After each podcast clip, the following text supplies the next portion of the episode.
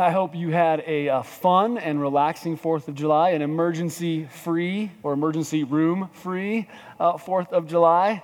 Uh, I kid you not, I was a few moments away from possibly starting the largest wildfire in Breckenridge history.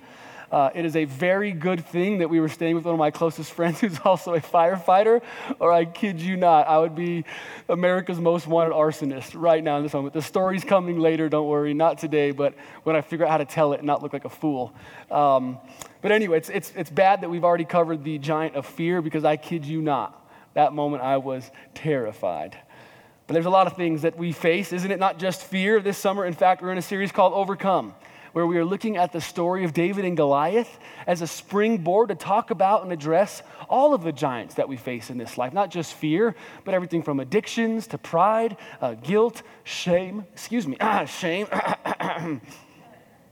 I'm a, I'm a mid school boy every once in a while, my, my voice cracks. Um, we go through a lot of different things, do we not? And a lot of times, those different issues that we face, they feel like giants. They feel like what we read about in 1 Samuel 17 these 10 foot, hairy, scary Philistine giants that taunt us and, and talk trash to us and try to tear us apart. Um, but through the person and power of Jesus Christ, we believe we don't have to be overwhelmed by these things. We can actually overcome all of these things. Sometimes we read the story of David and Goliath and we honestly believe and like to think of ourselves as, as the David. We're the one that can overcome, we're the one that can bring about this great deliverance. Truth be told, we're not David. Truth be told, we're the Israelite army, are we not? For 40 days, sat scared in their tents. They were just too overwhelmed to face the giant. They were too overwhelmed to fight back. They needed someone to come to their rescue, and so did many of us. So did all of us. And that someone is Jesus. He gives us the ability, the power to overcome all the things that we're facing. So, if you've missed any of the series, I encourage you to go back and check it out online. Uh, they kind of build on one another. They are standalone as they're different issues and topics, but, but they all are kind of connected in one way or another. And we all face these giants at one time or another. I'm excited to share with you some thoughts on today's giant. Uh, last week, we talked about the giant of complacency the giant that gets us uh, to take the easy way out, to not really care all that much, to more or less kind of live in this meh mentality. Eh, meh, just doesn't really matter. Well, this morning I want to talk about the giant on the opposite end of that exact same spectrum. Uh, a giant that uh, has a way of making us care more about certain things than we probably should. This morning I want to talk about the giant of anger. And this week, man, I had a really, really hard time finding modern day examples of anger. Oh, wait. No, I didn't. Anger might be the most prevalent and pervasive of all the giants in the series, man. From social media posts where people just go off on anything and everything, to news stations or talk shows where the hosts and the guests and the experts all argue over the smallest little things, to sporting events where professional athletes turn into amateur boxers or wrestlers to stories of road rage to hate mail, which I received just this past Friday in my inbox. So lovely. Our world is so angry, is it not? My father in law runs a credit union, uh, several credit unions down in Albuquerque, and at each of the different branches that they have, they have TV screens above the different teller lines to help pass the time as you're waiting to get your money or deposit your money. And on those screens for a while, he had Fox News showing. Well, guess what happened? People got so angry that it wasn't CNN. So we put CNN on the screen. Guess what happened? People were so angry it wasn't MSNBC. So he put cartoons on the screen. And guess what happened? People got angry it wasn't Nick Jr. cartoons. They said they wasn't the right cartoons. So take a guess as to which station he finally landed on. The Weather Channel. No one argues over the Weather Channel. And so we're going to actually show that behind me in the next couple of weeks just to put everybody at ease, right? Make sure we're not upset about anything. But the Weather Channel. But our world is so angry. And that's why we like and resonate with different characters that are on the big screen, right? There's the Hulk in the last movie says, Oh, don't worry, I'm always angry. There's the inside out character, Anger, who likes to blow his lid. Uh, Dave Buznik in Anger Management. Classic skits on SNL, the Angry Family Dinner. Go and watch that when your kids aren't around. I recently came across a skit, though, that I think just perfectly captures the essence of this particular giant. Uh, watch this. What? Hamsters. Can't you make it easier to get to that machine? You can't hold this baby. Where's Hadley? She's right here. It's up to me. Kiss me? Imagination day. Okay. Let's go to the den and suit up. Neat. Grab that pencil. Okay. And get that cosmic gauntlet. Nah, there's a guy on over by the back.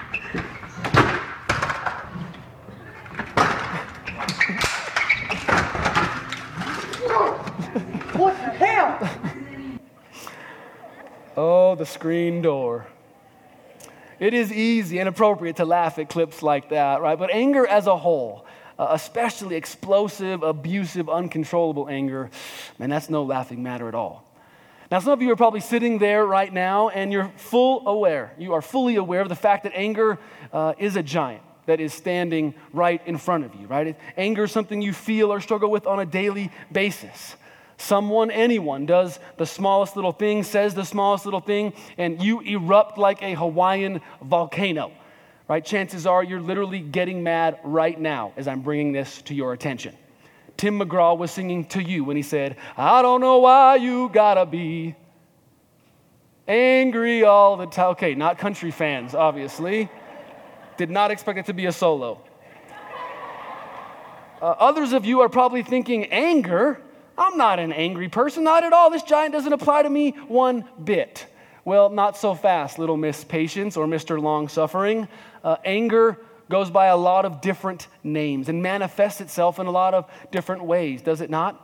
You might not be an angry person per se, but chances are you are passive aggressive towards certain people, especially the self proclaimed cubicle commando at work. Or you're critical and condescending to those who have different religious views than you or political views, or those you're just jealous of. Maybe, you, maybe you're easily irritated or annoyed by that screaming kid on the airplane, a slow server at the restaurant, that clueless driver on the freeway. Maybe you carry resentment or bitterness uh, toward an ex or a former employer, or maybe even a parent or a pastor for that matter. Anger isn't just throwing screen doors off the porch. It is that, but it's also a lot more than that. It's a lot more complicated than that. And we fool ourselves, and I think give this giant a ton more power and sway in our life when we just assume we're not angry people. Oh, I'm not angry, I'm just outspoken. I'm not angry, I'm just honest. I'm not angry, I'm just, I'm just passionate. I just tell it like it is. I speak my mind, I, I don't mind rocking the boat. Friend, I hate to tell you this, but you're saying this and your face is getting really, really red. Both of your, your, your, your, fists are clenched, and there's this giant vein popping out the side of your neck. We're all angry in one way or another about something or another. We all struggle with this.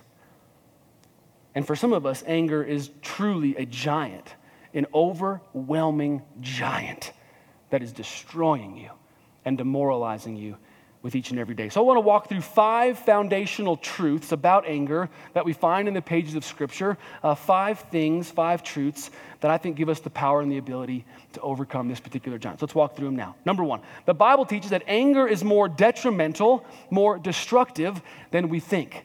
More dangerous and detrimental, more destructive than we typically assume. See, anger distorts things, it destroys things, it divides things like nothing else. Proverbs 14, 29, and 30 says this Slowness to anger makes for deep understanding. A quick tempered person, I love this language, stockpiles stupidity. A sound mind makes for a robust body, but runaway emotions corrode the bones. See, Solomon, the one who penned these words, said that runaway emotions corrode the bones. He was right, literally. Anger destroys our bodies. Countless studies have shown over the years that anger does more to corrode and tear apart your body than anything else, more than anxiety, fear, even excessive physical exertion. Nothing sets you up for a heart attack, heart disease, or a stroke like anger. So, anger destroys our bodies. Anger also destroys our ability to make good decisions. Again, you stockpile stupidity when you're angry. Anger causes you to think and say things that just don't make sense, that aren't helpful in the situation. And so you just start adding stupid thing to stupid thing to stupid thing. You just stockpile stupidity. Normally, after you cool off, after an, an, angry tirade, you think back or look back on what you said or what you did in that moment or that situation, and you're like, man, why, why was I such a fool? Well, do you know why? Because you literally were a fool in that moment. Your mind was not working right. You didn't have the ability to make good, sound decisions. Anger also destroys our relationships. Proverbs 29 22. An angry person stirs up conflict. A hot tempered person commits many sins. See, when you are angry, you throw words or nonverbal cues around like hand grenades. And anyone and everyone around you ends up getting really, really hurt. Excuse me. Anger has a way of stirring up conflict and turning the smallest little thing, a little disagreement, into an all out war. And it's a war that no one can win, and a war where there will be no folks left standing. So, anger is much more detrimental than we think. It's not just saying what you think, it's not just speaking your mind, it's not just being passionate. Anger is a problem because it destroys and divides things in a way that nothing else can.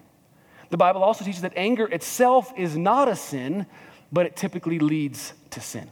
In Psalm 4 4, as well as Ephesians 4 26, we read these words In your anger, do not sin. Well, that's an interesting way to say it. It's saying that anger is not sin, but be careful because when you're angry, it's easy to fall into sin. It's possible to be angry in a way that's good and, and godly. We see this in the biblical narrative, right? Moses got angry at Pharaoh as well as the Israelites. David got really angry at the rich guy who stole the poor guy's sheep. It was actually himself. Jesus got angry on multiple occasions at different religious groups. And not one time were these individuals rebuked for being angry. They were not punished for feeling that way. There is a type of righteous anger that's not only right, but it's also acceptable, maybe even necessary. More on that here in a minute. But here's the thing most of the anger that we feel isn't that. Most of the anger that we feel leads us into sin. James 1:19 says this, "My dear brothers and sisters, take note of this. Everyone should be quick to listen, slow to speak, slow to become angry." Because human anger does not produce the righteousness that God desires. Human anger does not produce the righteousness that God desires. See, the anger that more often than not arises within us is this type of anger, this human anger. And James is clear when you have that type of anger inside of you, you are not living in the right way. You're not living righteously. See, human anger causes us to hold grudges, to lash out, to speak careless words, to lose control, to put our needs or preferences above everybody else's. Anger isn't sinful, but all of those things sure are. And anger causes you to do all of those things. That's why the biblical command is to be slow to anger. Because unlike other vices, man, anger has a way of snowballing into so much more. Anger is like a gateway drug, if you will. Anger is a gateway giant.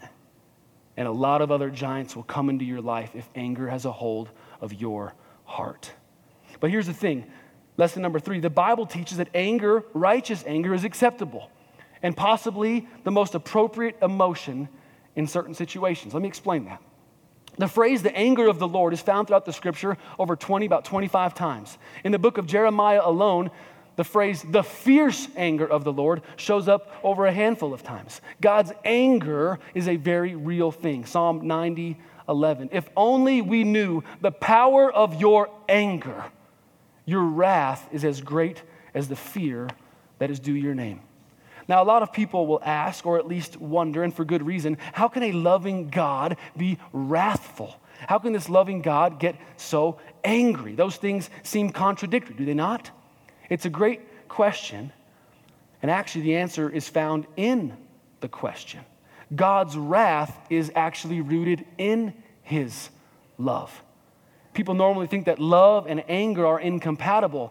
That's not true at all. See, if you love something, truly love it, then you will be filled with anger when anything comes against it.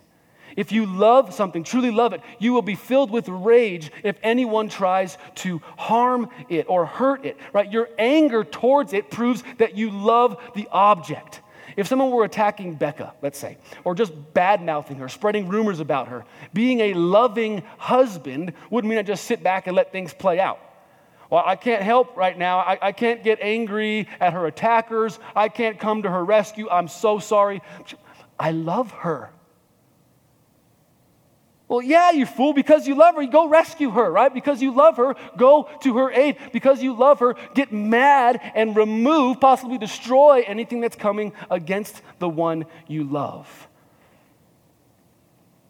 See, people want a loving God, but they also want an indifferent, passive God who doesn't get angry. You can't have both. If God loves us to the level and depth that He claims, then you would want and expect Him to get really mad at anything that's hurting the ones He loves. You would get, or you would expect, maybe even ask for Him to get really mad at the things that are in you that are hurting the one that He loves. You with me? When you love something so much, you will be angry at anything that is seeking to harm it or hurt it. Some of the craziest uh, examples of anger I've ever seen in my life come from mamas whose children are endangered in some way. Any, anybody with me there? I mean, you want to see anger. Watch a pizza delivery guy speed through the neighborhood when the kids are playing in the street. I mean, that woman goes off, becomes some sort of monster. I mean, that she chases, I've seen a woman chase after the delivery car, screaming things I've only heard in rap albums with that explicit lyric sticker on the front. It's like, where did you learn that? Not Becca, not my mom, not my mother in law. Okay, this is hypothetical. But see, if you don't ever get angry about anything, you aren't in love with anything. You actually show you care about something when you get angry when something comes against it. Tim Keller says it this way He who is angry without proper cause sins, but he who is not angry when there is proper cause also sins. As I mentioned before, Jesus got angry on multiple occasions John 2, Mark 3, uh, Mark 11. In those texts, if you look at the original language, it literally says he bellowed with anger. He was filled with rage. How is that possible? Jesus is the most loving guy around. He's the most loving man to have ever existed. How could he be angry? Well, you, you just answered your question because he's the most loving guy. He is a man of such intense love, he has to have intense anger when anything comes against that which he loves. Love just demands it. You see, God designed anger to be something that helps us to destroy and take away and remove anything that destroys what we love. That's the purpose of anger. Lesson number four the Bible teaches that when we, or what we get angry about, reveals what we truly care about. This is connected to the last point, right? See, love and anger, they are connected to each other, two sides of the same coin, but anger and love also reveal a lot about one another. I want you to think back just for a second about the last time you got angry. I'm talking really angry. Like curse word, flying fist, throw a screen off the back porch, angry. All right, just take a minute. If you, if you don't know, just ask the person next to you. Right? They probably have a good memory, better than yours. Was it at your kids? Was it at your spouse? Was it at your boss or your professor, maybe a neighbor, some loudmouth politician? When did you get so worked up about something that you just flipped your lid? Here's why answering that question is so important. What you get angry about truly reveals more than anything else what you care about. You with me? What you get angry about reveals more than anything else in all of this life what you care about. Let's take a second and work through that. Let's say a few days ago you totally lost your cool at Starbucks because the barista not only messed up your order, but he took 12 extra minutes to do it. And because of his mistakes, you're now running late for your morning meeting. The whole day is thrown off. Man, you just lose it. Dirty looks, muttering little comments under your breath, snide comments as you slam the door. Why? Why'd you get so angry in that moment? Well, it's because in that moment you loved something deeply. And it wasn't just your venti caramel macchiato. You loved looking responsible, which means being on time. You love being respected at work, which means showing up when everybody else does. You love yourself. You love your image. You love your reputation. Because you love those things so much, you get really angry when anything comes against those things. You with me? When anything attacks those things. Your anger in that moment was based on love, not love for Jimmy. Jimmy's having the worst day of his life over at that Starbucks. You could care less. You love yourself. And so you get mad when things don't work out for you and yourself. Or let's say a few nights ago, you just blew a gasket because your spouse left his or her shoes in the middle of the living room floor again after you told them repeatedly not to do this. So you help them pick up the shoes by picking them up and then launching them across the living room or even out into the backyard as the sprinklers are going on. Again, totally hypothetical. Where did that outburst come from? Again, it's because you love something, right? You got angry because you love to be appreciated. You love to be listened to. You love being treated with courtesy, consideration. You love feeling like you have control over your family or over your living room floor. You love you. You love what's important to you. And so when someone does something against you or your efforts or your, your clean floor, you get angry, right? Those shoes represent someone hating you. And because you love you, you pick that shoes up and ah! What makes us angry reveals what we love. And nine times out of ten, our anger stems from the fact that we love ourselves. Man, do we love ourselves. We love our own well being, we love our own comfort, we love our own time. We love our own resources. We love our own stuff. We love us. So when something comes against us, we get all worked up about it. That's the human anger that James is talking about, not the righteous anger described in the Bible. See, those in the church who struggle with anger that I've met with over the years or talked to over the years, they are quick to point out Jesus, aren't they? Well, Jesus got angry. Do you not remember the story, Pastor, right? He's throwing tables around in the temple. He was mad at injustice. So that means that I can too. Okay, agreed, agreed. But you're calling someone cutting you off in traffic in injustice of biblical proportion? You're calling your spouse leaving her retainers on the counter again an injustice of biblical proportion. You're calling your cubicle mate playing Backstreet Boys really loudly an injustice. Yes, actually. That is, that's just evil. That's just evil. But see, Jesus got angry, yes, but he got angry at religious leaders. Religious leaders who were literally robbing God's people. They created a system in the church where helpless, hurting people had to pay money they didn't have to receive a blessing from God they already had. We are the object of God's love and affection. And so he was angry when something was coming against that. If you want to get angry about something, friend, by all means, why don't you get angry about the fact that hundreds of children have to stay in group homes because there are not enough foster care families in this city? Or how about you get angry about the fact that kids have to be removed from their homes because they're so dysfunctional to begin with? You got a reason to get angry. Just go ahead and get angry about that. If you want to get angry about something, get angry about the fact that millions of people across this world are still dying from lack of clean drinking water. You want to get angry, by all means, blow your lid on that. You want to get angry about something, get angry about the fact that Denver has become the number one city, the hotbed for sex trafficking in the U.S. You want to be angry? Friend, by all means. I want that vein to pop out your neck when you're talking about that. That stuff warrants anger. LeBron signing with the Lakers? Your hamburger being undercooked? Our worship going over 10 minutes? That doesn't even demand frustration let alone outright anger. The giant of anger makes you care about stupid things you shouldn't care about at all, and apathetic towards things you should care so much about. You with me?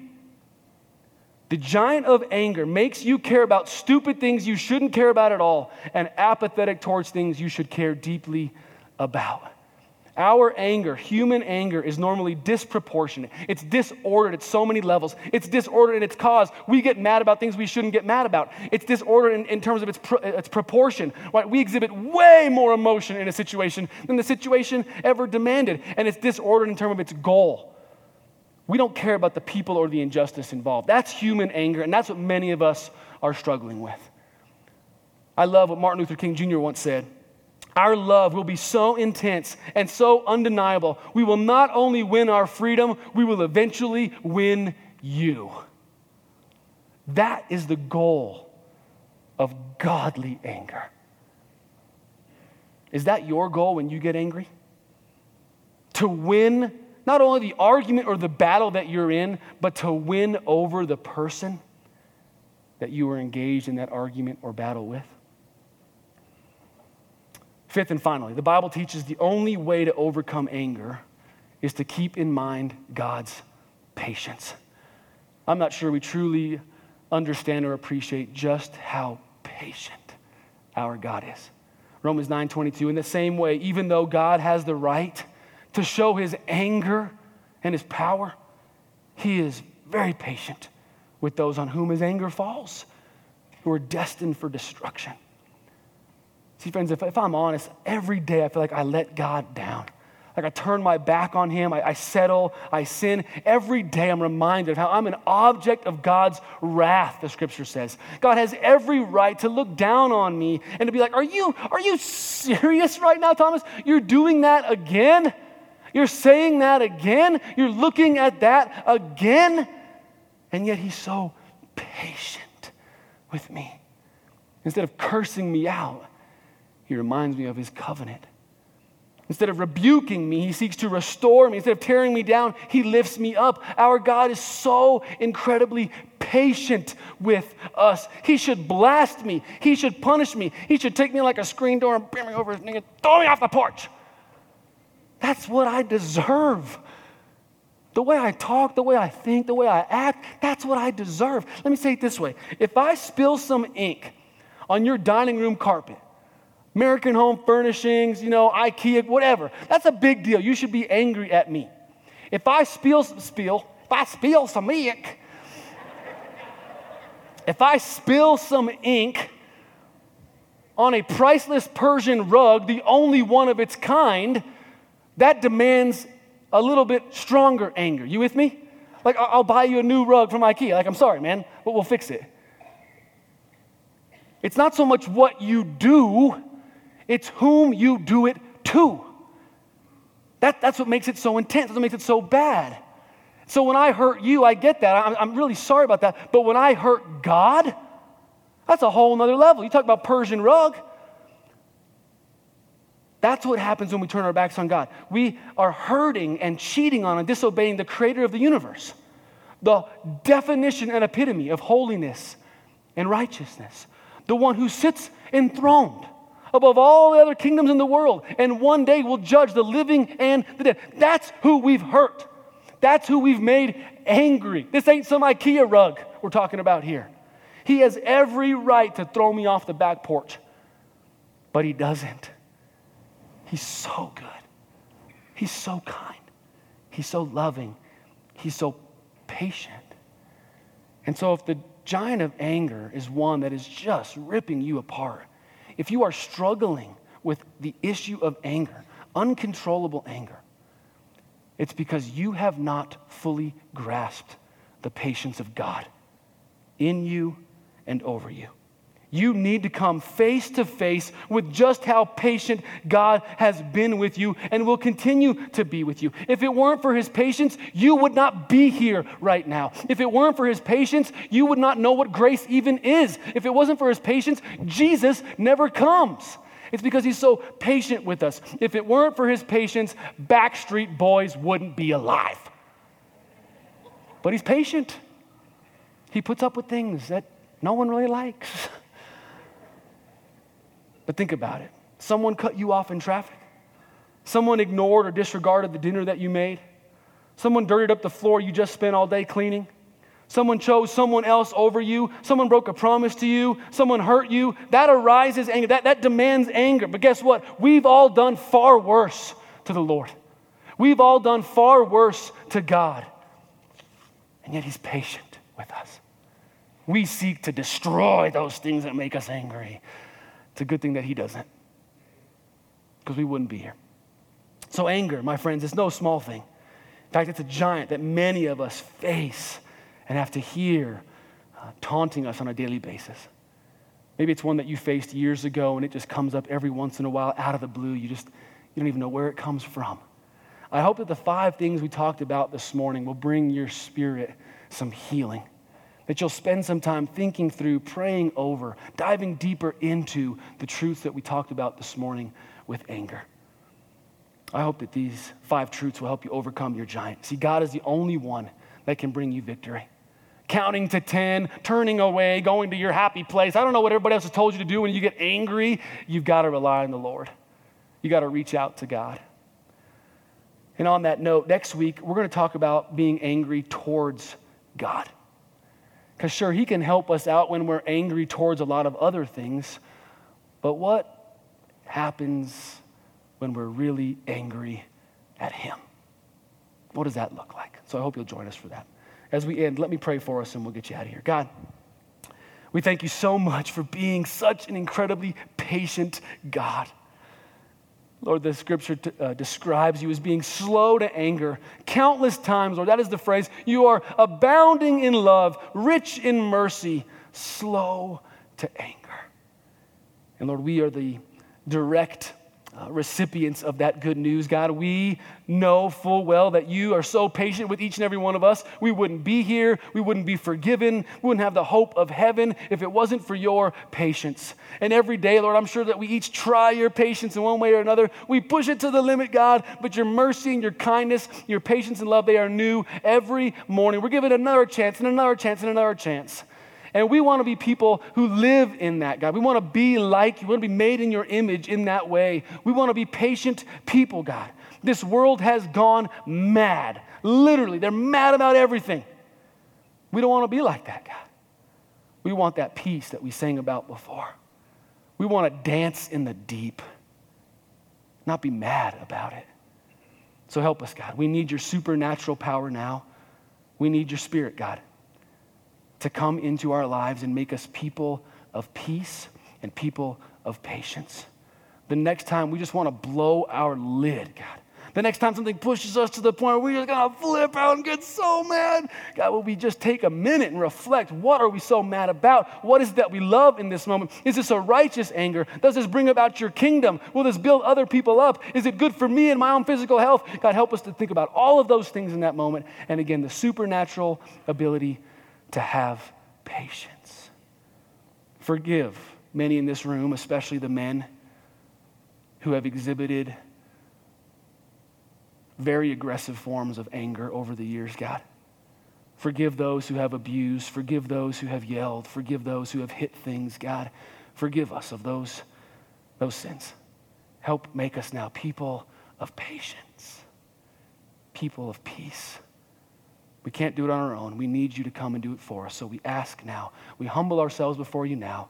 Make us like Jesus, angry about the right things, God, and patient with everything else. In his name we pray. Amen.